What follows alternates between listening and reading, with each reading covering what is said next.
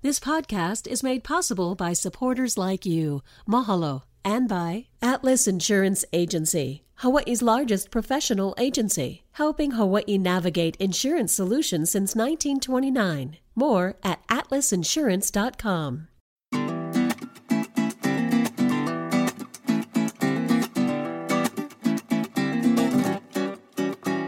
Aloha mai kākou. Welcome to a new episode of What School You Went, where we start every conversation with that question.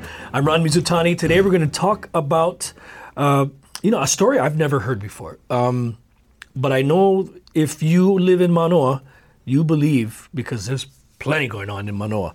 This is though about uh, a convicted murderer who still haunts the Manoa tennis courts.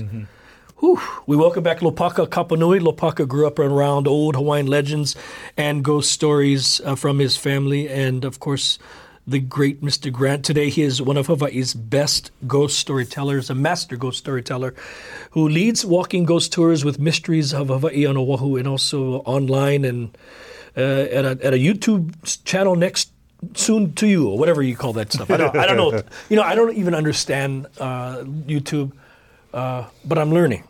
I'm learning, and I'm sure you have to learn, learn in a hurry too. Yeah, got to learn from our kids. Right? uh, welcome back, Lopaka. Welcome back to PBS Hawaii. Um, a proud graduate of Waipahu. Marauders, Ben Villaflor. Who else? Jesus Salud. Jesus Yeah. Salud. Jesus Salud. Good man. Yep. Good man. All right, let's take us back to Manoa. Um, this is back long time ago. We're Long talking in the 19, early 1900s. Early 1900s. Yeah. What, what happened? So, can I read this real quick? Yes, please. So, it says according to the newspaper article in the Hawaiian Gazette on February 7th, 1911, an employee of the Tennis Association had to climb through the window into the bungalow to perform his morning duties. When he opened the curtains, light filtered into the room, and, on the wall, he found a horrible sight a handwritten suicide note in Japanese. The author of the note said he would kill himself at the Baldwin house, and, if he was not successful in haunting that place, he would return to the same bungalow and haunt that place. The author of the suicide note was a man named Fukumoto. It turns out that in a fit of infatuated rage, he killed the Baldwin's laundry girl, Masa Yoshida. If the accounts are true, the ghost of Fukumoto still haunts the Manoa tennis courts today. Many people have claimed to have seen him lawyers, doctors, city and county workers, state park employees. They say Fukumoto still filters around the clay courts. I you know, I know that place is busy. Yeah, I'm sure uh, uh, those tennis enthusiasts are, are not thrilled about hearing this one. But uh, is is it how is that all related to to this story? And do do they still experience this uh, spirit there? Do they still see it? A lot of people who live on the Lowry Street side of the tennis court um, have called, have emailed, and at different times have said the prevalent apparition they see is the one that's walking uh, through the field toward the tennis court. And it always seems like that person has come from their house. So the people get the impression, oh, this, this guy probably just came to my house or you know trying to steal something.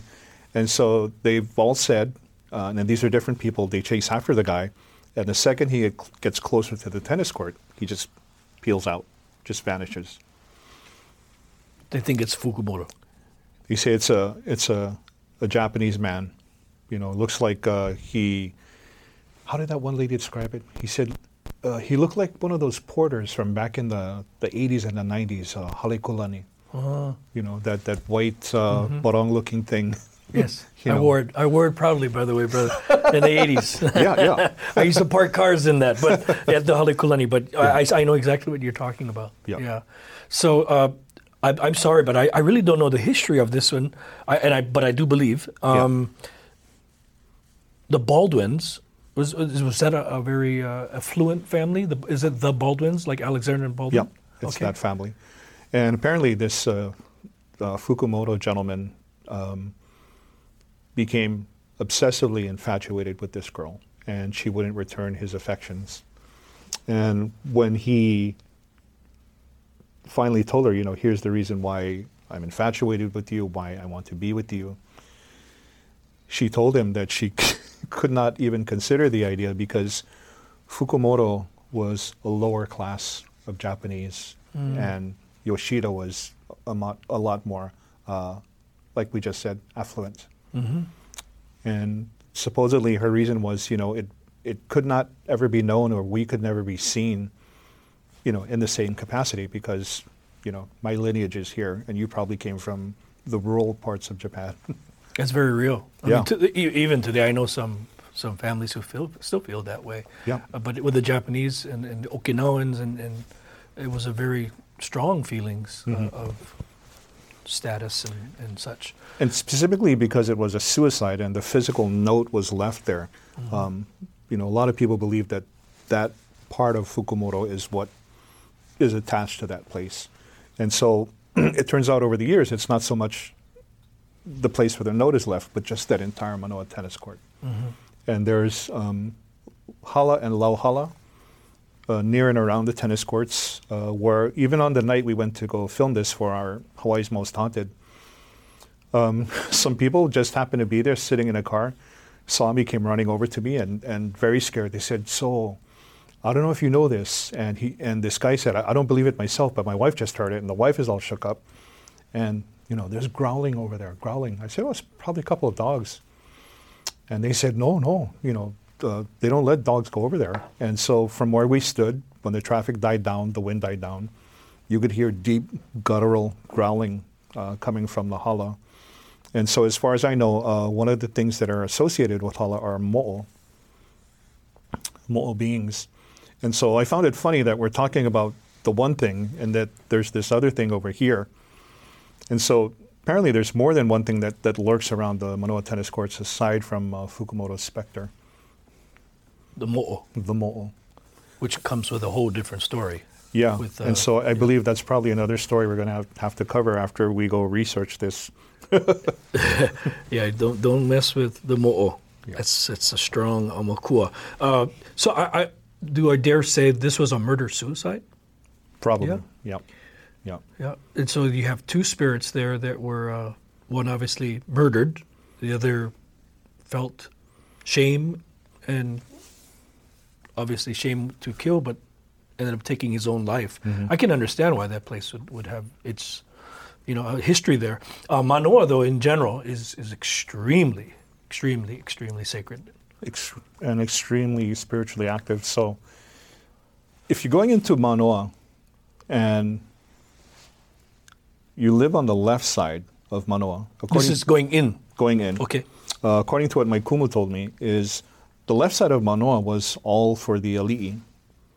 And he said, today the right side is, you know, for whoever. He said, but, you know, if you're in tune, you'll feel it on the left side of Manoa. You know, that's where all the kapu happened, that's where all the menehune were, you know, ka'ahumanu. Uh, he said the funny thing is, even though the left side is sacred, uh, the night marchers come down the right side through the cemetery and go over Wa'ahila. So he said if you wanted proof of uh, the goddess of Manoa, Kahalaopuna, he said sometimes when you're going past the uh, Punahou off ramp, he said when there's no cloud, no rain, and if you see a rainbow arching out of Manoa, he said that's proof of uh, the goddess of Manoa, Kahalaopuna, and just the fact that Manoa is just spiritually potent. And I've, I've seen that uh, uh, effect on several occasions. It's okay. I'm going. I'm going to be skeptic, uh, even though I'm not. Yeah. Okay. Because people may out there listening right now, or even on your tour, who will say, "Ah, come on, Lopaka. It always has a rainbow over Manoa. It's the rain." Yeah. What, what's what's your answer to something like that? That's a good question, Ron. Yeah. And people have asked that question. And I agree with them. I said, you know, it could absolutely be, you know, the effect of the sun and the rain and the clouds and all that. I said, but this has happened with no clouds, no rain. And you bring this up, and I, I have to uh, be good on my word now. Next time I see it happen, I'll be armed with a camera. Yeah. and we'll take picture Without rain. without rain. Yeah. Um, and proof of this is uh, we're doing something uh, a couple of years ago up at um, Nutridge Estate. And we stepped out of this, this tent and it's like pelting drops of rain. Except when you look up, no clouds. Night sky is dark. So what is that? Liquid sunshine. We'll take that. But the the Manoa mist uh, definitely uh, brings in the beautiful rainbows. Uh, thus, the Rainbow Warriors. Uh, This is how they got their name because of the Manoa mist. the only time I felt that kind of mana, other than manoa, is in um, Poipu, Really, Poipu Koloa. very different geographic uh, locations. Poipu being on oceanside, Yeah. and this is uh, very much mauka. Yeah, but it's very similar kind of feeling of kapu. Yeah, in that area. All right, tennis, anyone? Four? No, that's golf. hey, believe it or not, I used to be a sportscaster. Oh my gosh, how, how embarrassing! I, I want I want to talk Menehune Fish Pond the next time we come back Ooh, because that's that's uh, you know where I grew up. Right there at that old Niumalu Bridge, and I got some stories to tell you about the Menehune Fish Pond. But uh, that's the next time.